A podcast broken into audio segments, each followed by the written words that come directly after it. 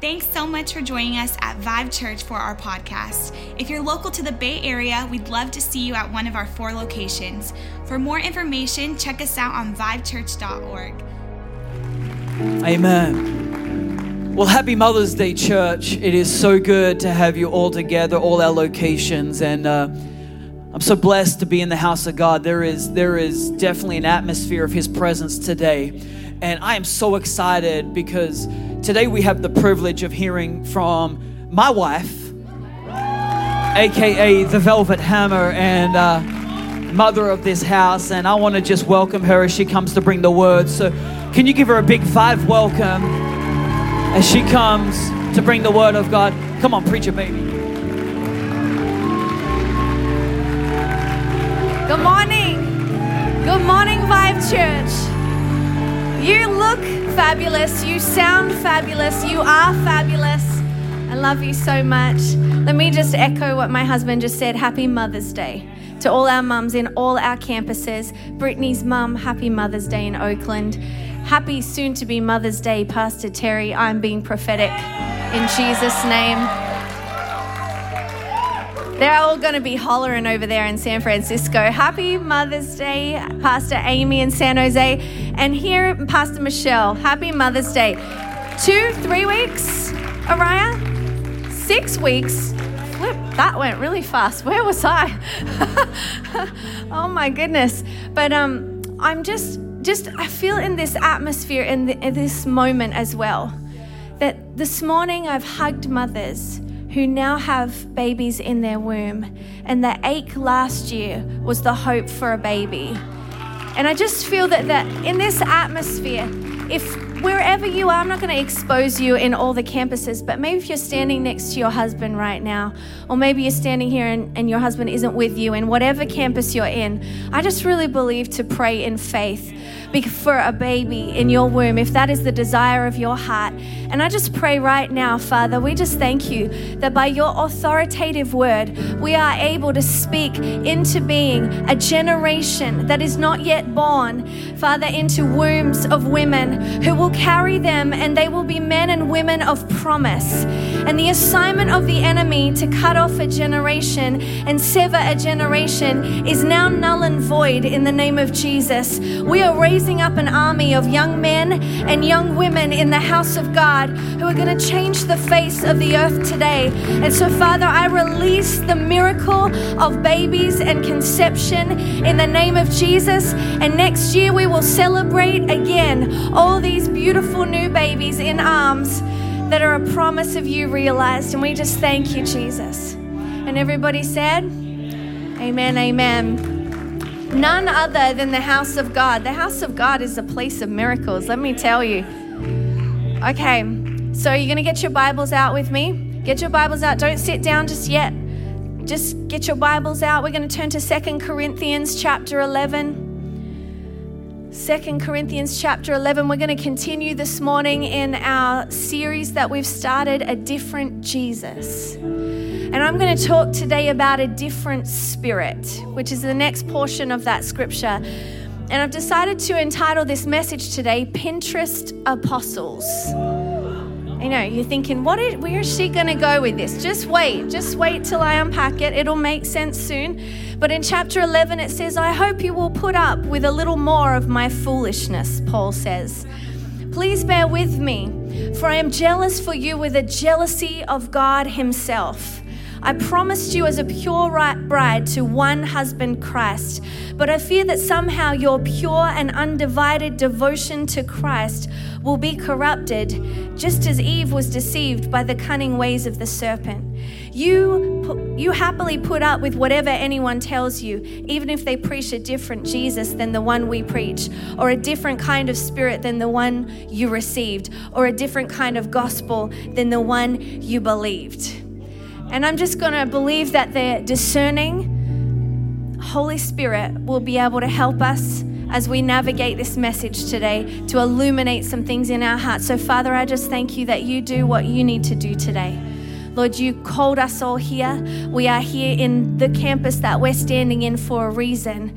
And it's because you have something that you're going to draw upon us, your spirit upon us. You're going to separate us again unto you today. There's going to be a spirit of consecration in the house of God today where you make us yours and we become wholly devoted to you again. Father, we just thank you in Jesus' mighty name for what you're going to do. And everybody said, Amen, amen. Well, why don't you high five the person next to you? Don't slap them too hard. In every campus, and you can begin to take your seat in every campus. How are we going, online campus? You're looking very good. I can't see you, but I just know that as you're sitting in your bed or driving your car, which you shouldn't be doing while you listen to a message, but wherever you are, you probably look really good.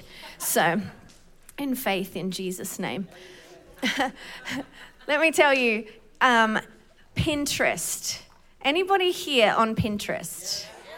Okay, the word will either invoke a a, a sense of fun and aura and excitement in you, or it will horrify you. And so I have discovered that in the Pinterest world, there are two extremes. You have your Pinterest Palooza gang over this site, and they are so elite that they have created their own language around Pinterest. Pinterest Palooza. What is Palooza? I don't know. But they gather together and they create these incredible things and then they put them on Pinterest. I have discovered they are real people and they really do exist. And then on the other side of the end of the spectrum is your Pinterest failures. Anyone in the Pinterest failure section? Okay, here's the Pinterest failure section. Here's me. like way below the Pinterest failure section. And so I don't know where you find yourself on the Pinterest scale today, but I do know that um, I use Pinterest only for work, like to give my guys a vision of what I would like to create in the atmosphere of, of something. So the pressure is actually not on me to make it happen, which is the key. And so I put the pressure on the Pinterest Palooza guys to make this fabulous thing come to pass. But I have um, come to understand that we don't always have Pinterest Palooza gang in our background in motherhood when we have to put on a birthday party or when there's a graduation coming up. And so we have Monday night family night, don't we, babe? And so on Monday nights, our children, actually last Monday night, Medea came out and she popped up her laptop and she put on a PowerPoint presentation. And it had Medea's graduation. It had like all these sparkles pop up. It was animated. And then this motion graphic started to flow through the screen of all the things that she would like to see for her graduation. She's graduating middle school. Middle school. And and and so and so immediately this spirit of intimidation came upon me. And I noticed that the twins had left the table, they were nowhere to be seen. And then they come out with their little iPads and they decided that they would do a manual version of a PowerPoint presentation of Pinterest pictures that they would like for their, you know, graduation. And I just thought, you know, that's exactly like this passage of scripture that we're talking about. There is a spirit of intimidation behind this thing called Pinterest.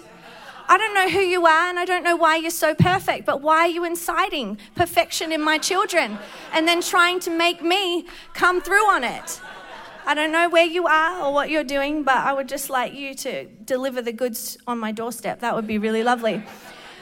But I found out that this is not just a thing like that I'm having in my household. It's actually like a thing. I'm not alone. The Washington Post talks about it like this it says, What is this epidemic my peers and I are suffering from? According to the Oxford Dictionary, perfectionism is the belief that perfection can be attained, that you can improve something until it is faultless.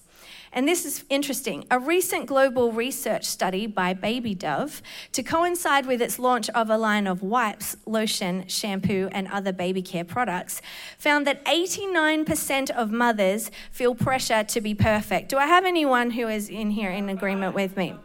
Okay, and 72% question whether what they're doing is good enough. And only 26% of new moms say that it's possible to be as perfect as the moms they see in media. And yet, we all keep trying. Part of this nagging perfectionism is inherent to the job. You want to do the best for your kids because you adore the ever loving snot out of them. Yet that normal desire can easily spill over into anxiety and stress, feelings that can prevent you from laughing at your preschooler when he's so excited to see you that he falls off the couch in a clunk, revealing a pile of illicit cookie crumbs. Okay? And so I just wonder have any of you felt that spirit of intimidation? You know, that spirit of intimidation that rises up because that's the same spirit that Paul's talking about here. He's like, I'm feeling a little bit intimidated by these Pinterest apostles. They've come in with their polished gospel, their polished message, and they make it look so fabulous and so great. But let me tell you, I come with a simple message, but it is a powerful message. I might not preach it all polished like they do, but let me tell you, my message has content to it. And so, maybe I just think one of the scariest things about that spirit of intimidation, and it is a world that we live in today, we do look at each other's perfection that we put out there in social media, but I just think that it makes us question what we have. And, and is what I have enough?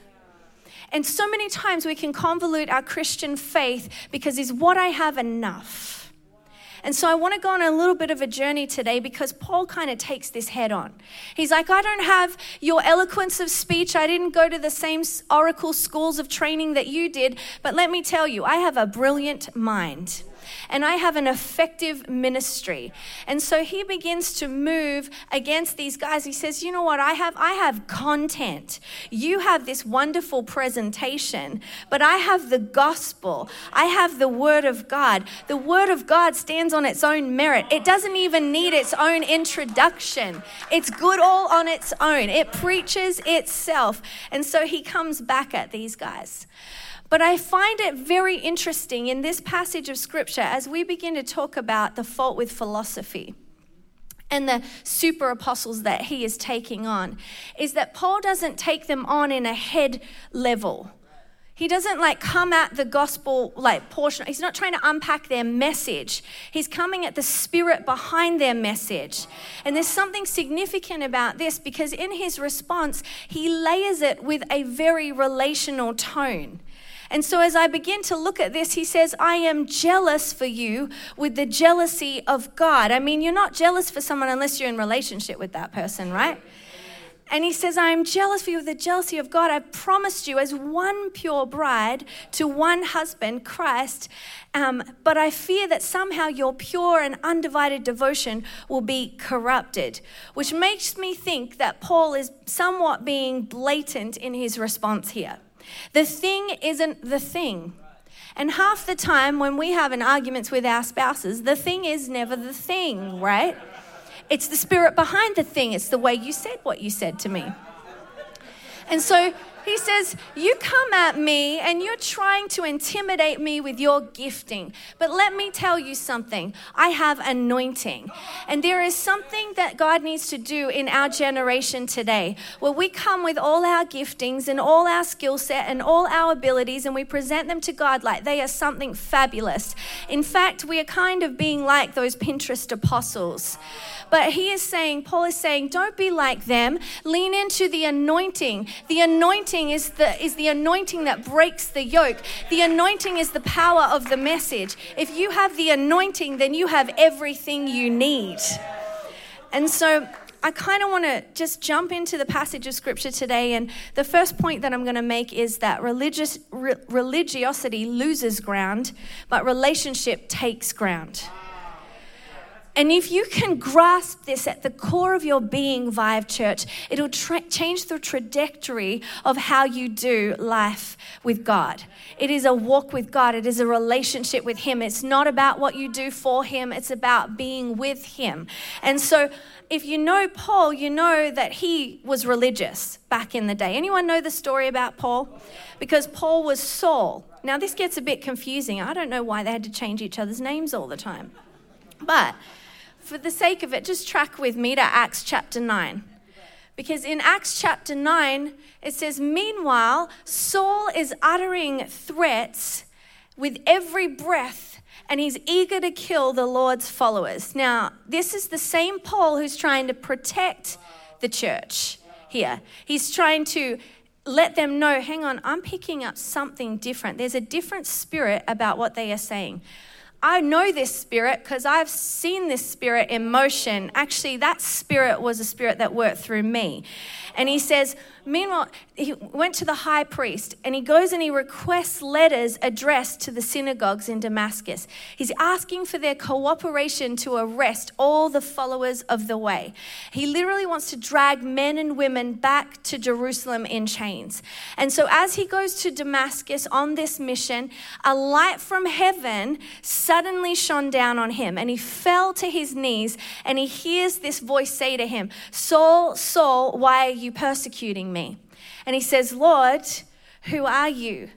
And so the voice replies, I am Jesus, the one you are persecuting. Now get up and go into the city, and you will be told what you must do. And so the men who are with Saul are speechless because they hear this voice, but they don't see anybody. Then all of a sudden, Saul picks himself up off the ground, finds that he's blind.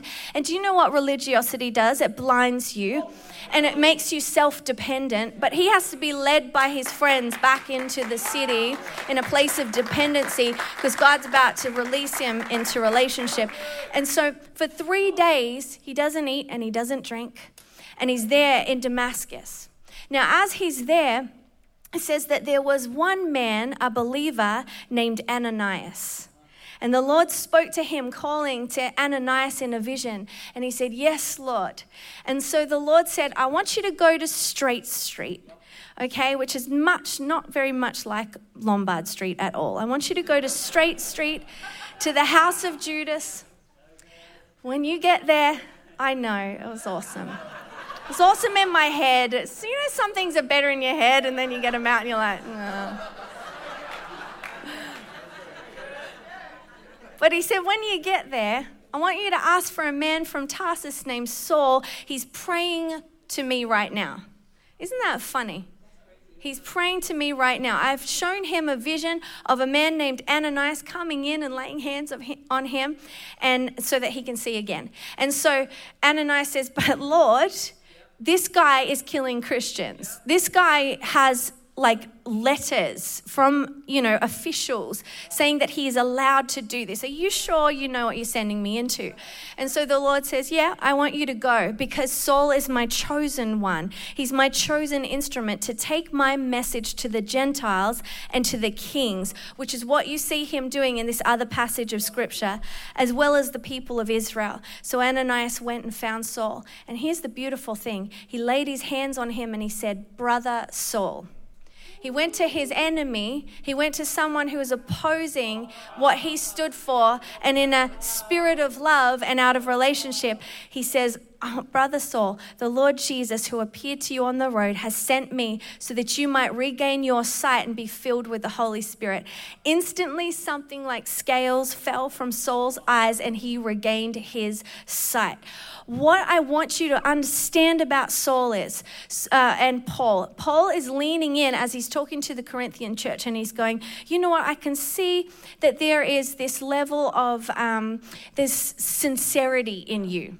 Like you actually want to do the right thing, and somebody else has come in and they've directed you in a certain way. I, I saw that sincerity in me, in fact, when I was persecuting the church. I was sincere in my passion for God. I actually thought that the Christians were going to oppose Judaism, which they were, and I was vehemently against Christianity. And so he says, There's this thing that's in you that's kind of pure, it's sincerity.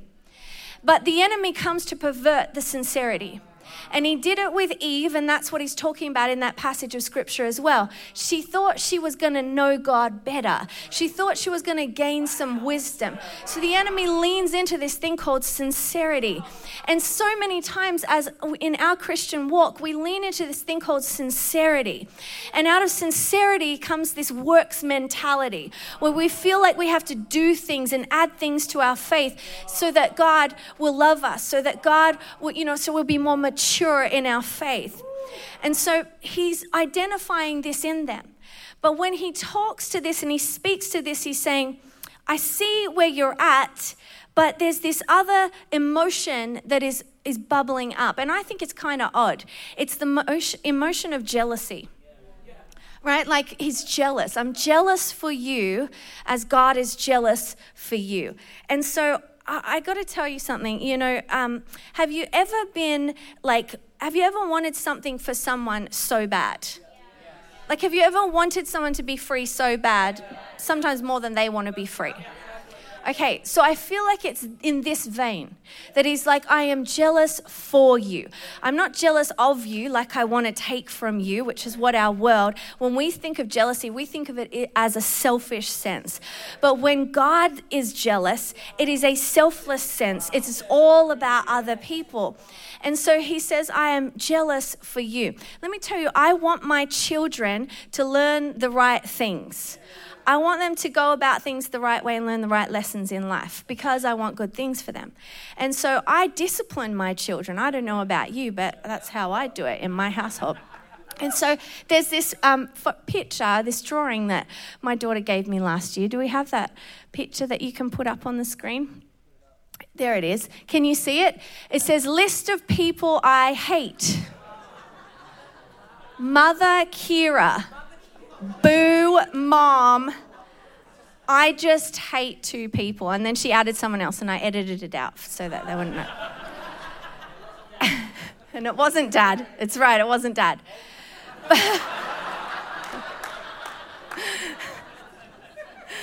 I just want to say to you, I do not know what spirit she was operating under when she drew that picture. Well, actually, I do know. That was the spirit of the Antichrist. That was not the spirit of the Holy Spirit. There's two different spirits at work there. But I asked her and I said, Why did you write this horrible note about mummy? And she said, she said, because you told me to clean my room. I was like, oh my gosh. And this ensued a conversation with her. And this is how philosophical it was. If you love me, you'll let me do what I want because you'll want me to be happy. If you hate me, you'll put, discipline me. I said, Sweetheart, the world has got it so wrong. If I love you, I will discipline you. If I hate you, I will not discipline you. And so I took a moment to flip that on its head. And then also thought I'd take it a relational level further. And I got the picture and I said, You know what, sweetheart? I love you even though you hate me. And, you know, I've never had a bad thought about you ever. I laid it on thick.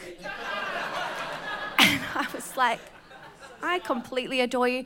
And then I took it and I put it on the fridge where all our proud celebratory moments go, and I clipped it to the fridge.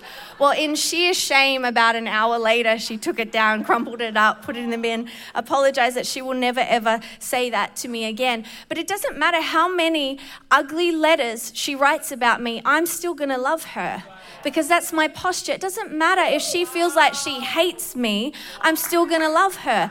And so that is the posture of God with us. You can be like Saul, persecuting him one moment, and God's like, Do you know what? I'm going to intervene in your world. I don't care how far away you think you are from me, I love you. You can't stop my love for you. And so that's the jealousy of God. It's a jealousy for you. In fact, when God says about himself that I am a jealous God, I am the Lord your God who rescued you from the land of Egypt, the place of your slavery. Because let me tell you, God has rescued us from our own slavery because we keep enslaving ourselves to the same things. We get saved from it, and then we just have this nature that goes back to it. And God's like, if you just remain in me, if you don't make any other idols for yourself, I'm laying a relational boundary and foundation here for us that if you remain in me, then you won't have to go circles around those things. And so he's, he's like, I, I want you to be free. I want you to know that you can be free from slavery, and I want you to stay free from slavery. Because He didn't just save us to get us to heaven, He saved us so that we could be vindicated today and every day, and that we don't have to live under the same things. And so, Paul's trying to tell the Corinthian church the same thing here. He's like, I'm, I'm jealous for you as God is jealous for you. I'm trying to protect your undivided v- devotion to Christ. Why? Because if you aren't careful, this other teaching will seduce your mind and enslave you again. I am jealous for you to take ground, not lose ground. And I am just a little bit afraid that sometimes as Christians, we lose ground because we get into like a Christian flow and add Christian things to the equation equation and we lose relationship with Jesus in the process. And he says, I want you to come back to me. And he says, Because I met Jesus face to face. You see, when I didn't deserve it, he showed up in my world. And he's so relational. God is so relational that he did this. Instead of destroying the people that rejected him, he allowed the very same people to rebel against him in order that through that very act, he might win back their love. That's the kind of God that we serve. It's an insane kind of love that we don't comprehend and that we find it really hard to receive sometimes. So then we just try and start to work it out and try and start to get Him to love us again. You don't have to try and get God to love you, He already loves you. He loves you insanely, like so much, like more than you can comprehend. And so half the problem, Paul's just trying to like open up their spirit so that they can receive the love of God. Because if you can get that in your spirit, it's a game changer. And so the second thing, thing is this it, uh, the second point is same, same, but different. Same, same, but different, right? Religiosity is a different spirit than a spirit of relationship. And so he says, You happily put up with whatever anyone tells you even if they preach a different Jesus than the one we preach or a different kind of spirit than the one you received. And let me tell you, my twins are identical twins. Now, when they were babies, they you could not tell them apart at all. So much to the point where the grandparents used to lean down to them and go, "Which one are you?" And Zara would be so adamant, and she would say, "I am Zara." Like I'm so offended that you don't know who I am. You're my grandparent. And this is when they're like two. Zali, she would go, I'm Zali and Zara. Like, you work it out. and I love her cheeky spirit. But I never confused my babies, as identical as they were. I could always hear their voice and discern their spirit. They have a different look in their eye, they have a different sound in their voice. It's not just same, same, but different, like somebody told me they were. I'm like, they're not handbags, okay? They're like, they're, they're, they're different. And so, but that notion is exactly what Paul's talking about, right? He's saying it's not the Prada versus the Prado, the authentic and, and the artificial. He's saying to the Corinthian church, you're being presented with what seems like a same, same message. But Paul is discerning a very different spirit to the point where he draws the conclusion that this is, in fact, an opposite spirit. See, because the spirit of uh, uh, uh, religiosity is devotion to the rituals and traditions of religion. So I'm devoted to doing the religious task, whereas relationship is about a passionate relationship with Jesus Christ. There is a very big difference. It's a completely different spirit when we operate out of that zone to operating out of this zone. And if we aren't careful, we can slip into the rituals and we can slip into the tradi- traditions and we can not maintain our relationship with Jesus. And so I wanted to ask you today, and, and this is a kind of a confronting question, but do we serve God in order to earn his love? Or do we serve God out of an overflow of all the things that he's done for us? because He has given us salvation, because He has set us on a right path, because He has healed us. It, that will tell you what kind of spirit you're working is working in and through you. And you know, every one of us will have to come to a point where we lean back into the Holy Spirit, the Spirit of God, because we all have the ability to step into that self righteous spirit, that religious spirit, and try and do it in our own work. And, and so here's Paul, and he's, he's saying, You don't need to live in that space. One is void of love. And some of you are like, I just don't feel like God loves me because you're working so hard to try and get his love. He already loves you. And it is a perspective shift that needs to take place in your mind to know that what you do in the house of God or in the earth or what God's put on your life is out of an overflow of how much He loves you. He's already in your corner, He already has your back. And so, Paul, in this third point and in closing, he's, he's dethroning lies. That's like his main mission, his main goal. He's saying, You come with ability but I come with an advantage. And so, you know, Paul spent the majority of, of this, his time just dethroning these lies that are raising themselves up in people's minds. And I do love that scripture. Every thought that exalts itself against the knowledge of God, we tear it down. And we have to do that as the body of Christ for each other. Every now and again, we're like, what are you thinking? We have to ha- have those conversations with each other. And so, what voices are you listening to, Vive Church?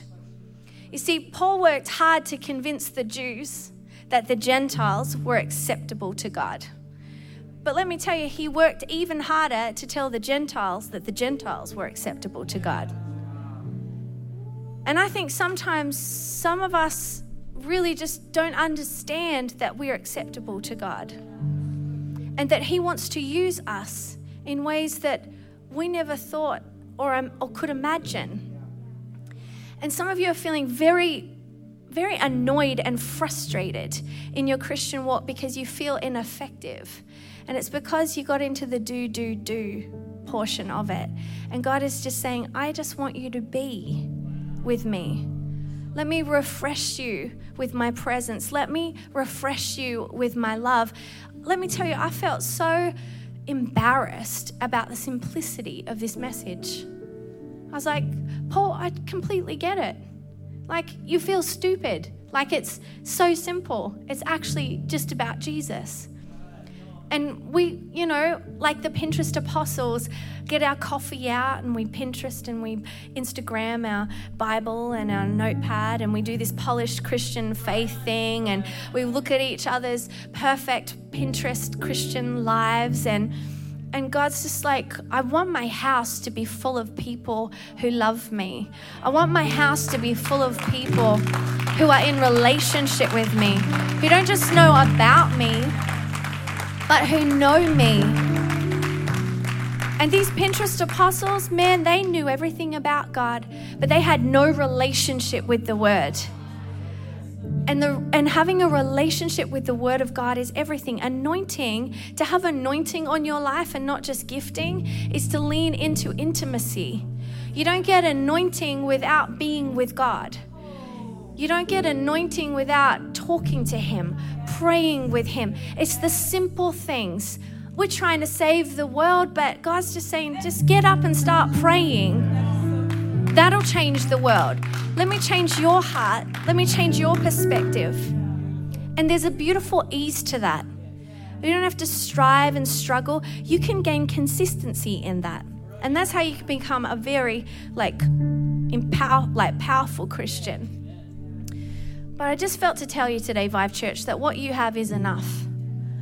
What you have is enough. You're always going to have a spirit of intimidation that the world projects at you. You're not good enough for your job. You're not a good enough dad. You're not a good enough mum. You're not a good enough student. You're not a good enough daughter. You're not a good enough son. I mean, we could just go on forever and ever and ever. You don't earn enough money. That spirit of intimidation is always there. But you have enough. There's no need to add anything else to the equation. If you have a relationship with Jesus, those voices that are telling you, I can't use you because of your background, let me tell you, Paul breaks that. He smashes that whole theory, that whole lie of the devil that if you had a terrible past, God will still use you. Saul persecuted the church and God used it. Like he was the very weapon that he wanted to use. And do you know why he went to Damascus? He went to Damascus because it was a strategic plan, because all the road works like came out of that place into all the other places of Rome. So he's trying to stop the gospel spreading. And God's like, you know what? While you're there trying to stop the things of me, I'm going to just transform you in that moment. And you are now going to enhance the things of me. And the same passion and the same zeal that you had to do those things are going to be the say the ways that you're going to push the kingdom forward and not hold it back. And so, why don't you stand to your feet in every location? I know it feels different in this place today, but that's okay. Because God is doing a different work and a new work, and He doesn't have to work the same. And I really feel that there's this authenticity and this purity and this simplicity about this message today that is going to get in your spirit and that is going to change you. You know, people might tell you it's all about your skills, and that's what these super apostles were saying to Paul. It's all about your skills. And he's saying, No, it's all about my spirit. And you're going to stand up in your workplaces and in your spheres of influence, and you're going to have the Spirit of God on the inside of you. And you're going to have God ideas, and you're going to lean into His strength, and it's going to be awesome. And He's going to have the final say. And they might say, You need the ability to speak, or you need the ability to do whatever it is. But let me tell you, you have the God advantage over ability, which is far, far better. And here's the other thing you know, we're talking about philosophy. And Paul's like, here's something to put in your philosophical pipe and smoke it. He's like, here, Pinterest apostles, philosophy is all about what is the meaning of life? Jesus. Where did we come from? Jesus. what is reality? Jesus. Jesus is actually enough for every philosophical argument, for everything you face, He's the power to face tomorrow. He's the power to face today. He's the resurrection life in you right now. He's the healing that you need. He's the answer that you have been always searching for. So I just want to pray with you in every campus. Father, I just thank you for your men and women. And Father, I just thank you that you are calling us back to you today.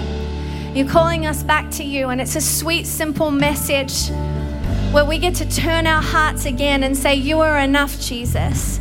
And I'm sorry for trying to add this, and I'm sorry for trying to do it in my own strength, and I'm sorry for trying to work it out I will work from a different perspective now, Jesus. I will work from a place of love. I will work from a place of passion. I will work from a place of relationship where I've spent time with you first and sought your Holy Spirit and see how you move and expand through me in the days ahead. Father, I thank you that you have equipped your church with the power of heaven, and we are not a powerless church but we are a powerful church because we have the Holy Spirit at the core of our being, every single one of us. In Jesus' mighty name, I just thank you so much, Lord, for what you're doing. In Jesus' name, amen. Everybody said, Amen. Amen, amen. We hope you are blessed by this podcast. If you have a story about what God's done or what He's doing in your life, we'd love to hear it. Send us an email at mystory at vivechurch.org.